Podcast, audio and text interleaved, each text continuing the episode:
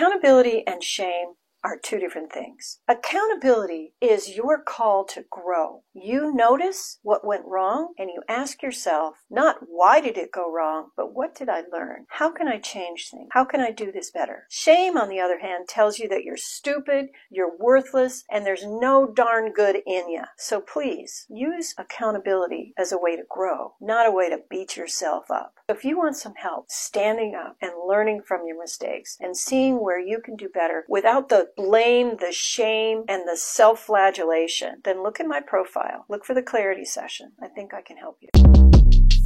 Shortcast Club.